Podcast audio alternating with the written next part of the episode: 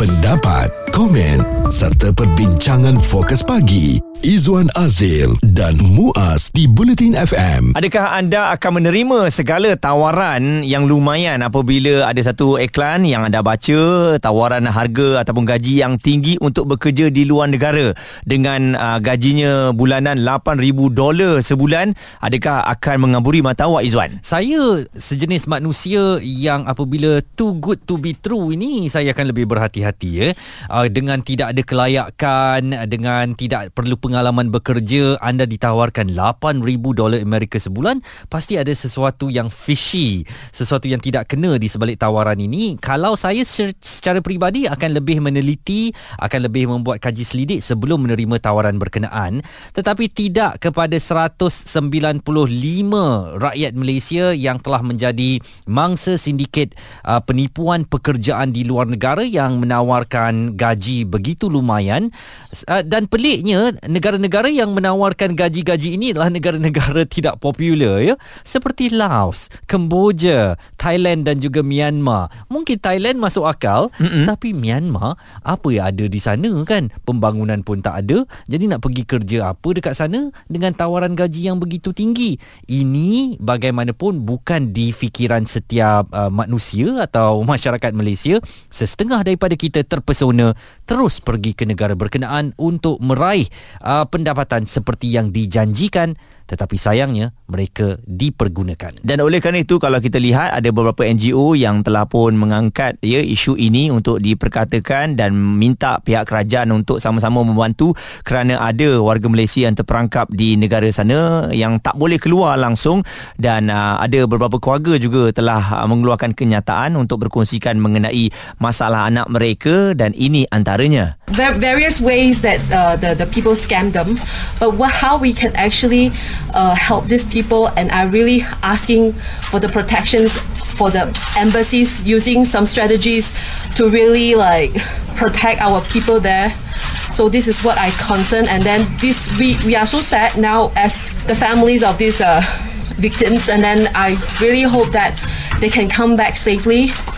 And i really wanted to say that there's no more slavery in this world because now we are living in 2022 2022 already Itulah memang uh, perhambaan bukan lagi cara hidup tetapi uh, saya agak um, tertanya-tanya kenapa rakyat Malaysia begitu terpesona dengan tawaran wang yang begitu lumayan sanggup mempercayainya malah ada di kalangan mereka yang ditipu oleh sindiket uh, apa yang bergerak atas nama tawaran pekerjaan dengan gaji lumayan ini mm-hmm. sanggup uh, menerima ataupun menggerakkan rakyat Malaysia menggunakan jalan tikus muas. Okay. Maknanya mereka masuk tak guna pasport pun, mm-hmm. masuklah ikut hutan mana-mana celah-celah uh, jalan beluka ke asalkan dapat masuk ke negara berkenaan.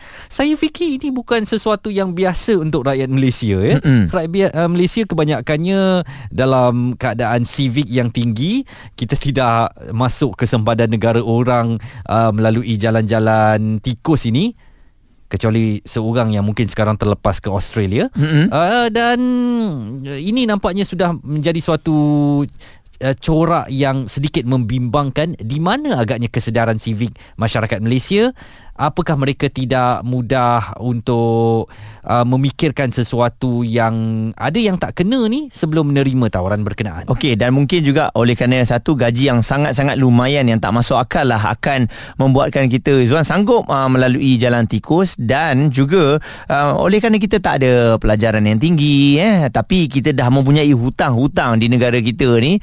Jadi itu saya rasa penyebabnya dan apabila kita sampai ke negara yang kita kabarkan tadi contohnya di Myanmar, Thailand dan sebagainya, kalau kita bekerja tu bukan saja um, lebih masa dan kalau kita tak lakukan apa yang disuruh, kita juga akan uh, mungkin dipaksa untuk jual organ hmm. dan berkemungkinan juga kita katanya dia akan dijadikan sebagai pelacur.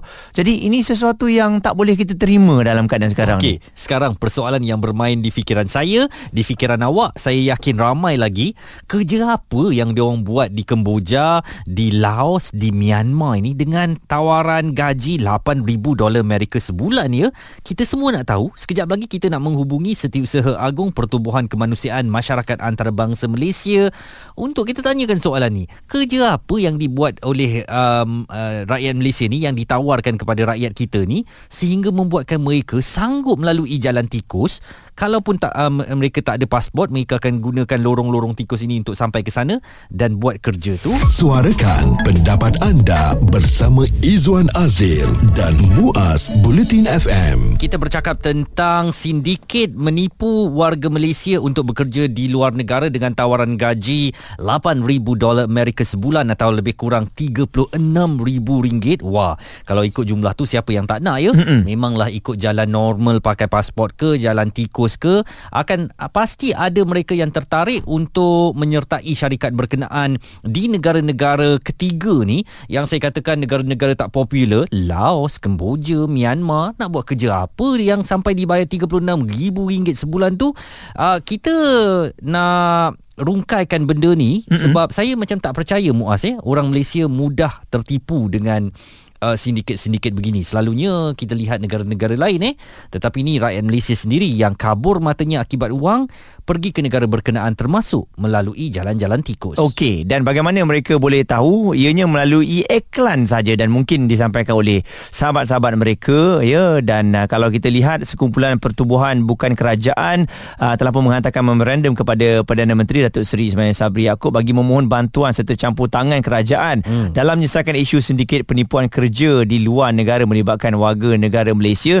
Sebab apa? Dah ada beberapa ahli keluarga yang telah pun mengeluarkan kenyataan dan berkongsikan mengenai masalah anak mereka. Dan amat menakutkan ada perkongsian. Katanya uh, dia ditawarkan uh, untuk bekerja di Dubai. Akan tetapi bila sampai di sana uh, dia telah pun di cocok ataupun disuntik dadah hmm. dan kemudian apabila dia sedar dia telah pun berada di Myanmar untuk dipaksa bekerja di sana dan sebenarnya sindiket penipuan pekerjaan luar negara ini telah pun meragut nyawa hmm. seorang rakyat Malaysia muda usianya 23 tahun berasal dari Perak meninggal dunia di sebuah hospital pedalaman sempadan Thailand dan Myanmar entah kerja apa yang dilakukan di sana tetapi meninggal dunia ketika mendapat rawatan uh, mungkin akibat tekanan dan penyiksaan yang berlaku berlaku, siasatan sedang dilakukan dan kita nak dapatkan penjelasan lebih baik serta lebih jelas daripada Duta Besar uh, Malaysia Duta Besar Malaysia ke Kemboja, Dato Eldin Husaini Muhammad Hashim. Agaknya apa yang dilakukan oleh rakyat Malaysia ini sehingga mereka terpesona untuk ke negara-negara ini, Dato? Di sana kita ada dua kategori. Satu kategori yang mempunyai kelaikan uh, diploma dan degree. Satu lagi yang tidak langsung mempunyai kelaikan. So bila dia nak me, apa ni yang kata memujuk orang yang ada diploma dan sebagainya dia akan menggunakan tawaran-tawaran seperti tawaran kerja. Uh, yang nampak di paper memang nampak valid. Uh, tapi bila dia sampai ke Cambodia dan dia di, diajak untuk scam. Kategori kedua ni lah yang tak ada pekerjaan tak ada pelajaran you know. yang itu dia akan uh, pujuk dari segi aplikasi WhatsApp, Facebook dan WeChat. Uh, ini juga uh, yang selalu kebanyakan golongan yang terbesar yang kita pernah selamatkan adalah golongan, golongan kedua ni. Baik, difahamkan ada golongan yang ketiga juga? Ada banyak kategori dan uh, yang kategori yang paling susah adalah yang tidak berdokumentasi. Ada pasport uh, tapi dah mati atau ada IC tapi hanya ada kopi IC saja. Yang itu kita masih lagi boleh bantu. Uh, tapi uh, masalahnya mereka datang melalui jalan tikus. Bila you melalui jalan tikus, you tak ada walaupun you ada pasport, tapi melalui jalan tikus dokumentasi you memang tak sah. Jadi itu kena ada proses-proses dia. Itu ambil masa sikit. Uh, tapi eventually semua akan balik ke Malaysia. Mm-hmm. Jadi ini antara yang perlu diberi perhatian serius oleh kerajaan. Kita tidak mahu lagi iklan-iklan ini berjaya memperdayakan rakyat Malaysia untuk meninggalkan tanah air, pergi ke sana demi tawaran gaji yang lumayan tetapi untung nasib mereka di sana uh, tidak tahu mm-hmm. dan uh, diperjudikan malah ada yang disalahgunakan. Kini ia telah pun meragut nyawa. Betul ya dan umur yang pergi uh, range umurnya adalah antara 16 hingga 40 tahun. Jadi ya, kita beritahu perkara ini sebab isu ini telah pun dibangkitkan dan dikatakan akan dimasukkan dalam perbincangan jemaah menteri uh-huh. untuk mendapat perhatian daripada Perdana Menteri uh, sebab kita tak nak ada orang lain yang tertipu lagi ni sebab keluarga-keluarga sekarang ni masih lagi menagih uh, simpati dan juga mengharapkan miracle yang berlaku supaya anak mereka dapat kembali semula ke Malaysia. Isu semasa bersama pakar di Fokus Pagi Izwan Azil dan Muaz Bulletin FM. Kita akan terus bersuara untuk menyelamatkan rakyat kita yang berada di luar negara dan kalau lagi-lagi ditindas ya amat hmm. mengejutkan kita kenapa ramai yang memilih Kemboja, Thailand dan juga Laos untuk bekerja di sana. Jawapannya adalah gaji yang diberikan sangat-sangat tak masuk akal. 8000 dolar USD akan diberikan dan saya yakin kalau ada di antara kita yang memang tertekan waktu ni eh 8000 dolar. Okey, kita plan lah kerja 6 bulan ataupun setahun. Nanti hmm. balik Malaysia balik. Betul. Mungkin kerja yang ditawarkan pula ataupun yang digambarkan mudah sahaja, hmm. telemarketer dan sebagainya. Jadi dengan tawaran 8000 dolar Amerika atau 36000 ringgit itu pasti mudah untuk mengaburi mata mereka yang benar-benar memerlukan sumber keuangan. Haslina Ismail menulis di Facebook, meanwhile ada rakyat Malaysia kena scam sebab konon-konon dapat kerja dekat luar negara tapi kena tipu oleh human trafficking syndicate passes from bosses to bosses within Thailand, Cambodia, Myanmar and Laos. Forced to use computer and phone to call and scam people Mm-mm. and if they don't hit target, they will be tortured. Oh, they managed to call their parents using the scam phone and some tried to run away and managed to run away to police station only to know that police kat sana pun dah kena beli. Pray for them and please PM use ASEAN platform to save them. Itulah dia. Apabila mereka ni dah dipaksa untuk jadi scammer, kalau tak hit target Izwan, mm-hmm. mereka uh, dipaksa menjual organ dan menjadi pelacur uh, jika apa target sasaran itu tak didap tak diperolehi. Itu dia ya apa dia situasi yang berlaku sebenarnya di sana. Mm-hmm. Kita ada Faizal dari Petaling Jaya. Bagaimana agaknya Faizal awak lihat tentang rakyat Malaysia yang mudah terpedaya dengan janji-janji manis, gaji yang besar ni tetapi akhirnya mereka dipergunakan bila tiba di negara berkenaan. Itulah Izwan, Muaz, saya sebenarnya ada sedikit curious lah kenapa rakyat Malaysia kita senang mudah tertarik. Bukanlah saya nak cakap apa, sebabnya negara yang menawarkan pekerjaan itu kita tahu bukan nak membelakangkan tapi ialah kita rasa peluang di negara kita ni lebih banyak dan tawarannya mungkin akan ada lebih kurang macam tu. Tapi saya tak faham kenapa mereka sanggup untuk ya untuk seperti yang Izwan dan Muaz cakap sanggup untuk ya korbankan diri. Bukanlah kita tak cakap korbankan diri lah tapi sanggup untuk terima tawaran tu tapi tanpa menyemak. Saya tak faham apa yang yang best sangat bekerja dekat sana ke ataupun Ya itu itu yang saya call ni hanya curious kenapa rakyat Malaysia senang terpedaya dengan benda Sebab tu eh itulah. Faizal maknanya bila kita cakap Laos kerja apa dekat Laos tu kan hmm. yes, yang boleh dibayar sampai 8000 dolar Amerika tu kan Betul Lainlah betul. kalau dia tawarkan kerja dekat Australia atau hmm. dekat Jepun betul. masuk akal kan yes. Ini betul. kerja dekat Laos 8000 dolar kita yes. yang uh, duduk dekat sini pun boleh fikir ada yang tak kena ni kan Okey. Ya yeah, betul. Dan saya risau yeah. juga uh, mereka ni menggunakan kawan-kawan Izwan sebagai daya penarik. Hmm. Uh, kawan-kawan yang konon-kononnya dah berjaya, uh, jomlah pergi ya kan. Dia kawan atas kawan atas kawan.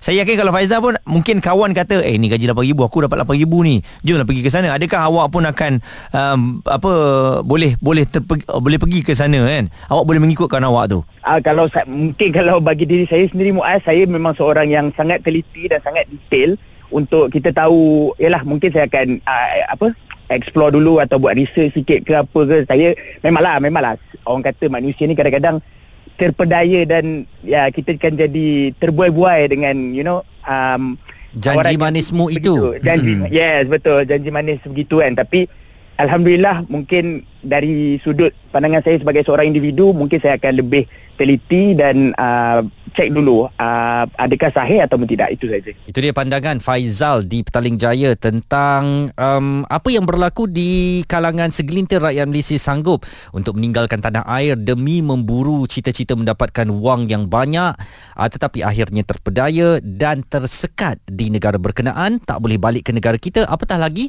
sebab mereka memilih untuk keluar negara untuk pergi ke negara berkenaan menggunakan lorong tikus. Baik ada seorang ibu mangsa ni dia kongsikan anak dia umur 20 tahun tahun uh, konon-konon ditawarkan kerja di China oleh kawannya uh-huh. dan akhirnya dia menjadi mangsa sindiket di Laos tau Izwan daripada China ke Laos dan uh, dia terperangkap di sana selepas menjadi mangsa sindiket apabila nak cuba lari tak boleh dan sekarang ni dia cuba lari dan menyorok kerana nyawanya terancam. Jadi kita benar-benar mengharapkan kerajaan melihat perkara ini dengan serius menggunakan segala platform diplomatik dan perundangan antarabangsa untuk menyelamatkan nyawa rakyat Malaysia yang terpedaya kembalikan mereka ke tanah air. Suara komuniti anda. Fokus pagi. Izwan Azil dan Muaz di Bulletin FM.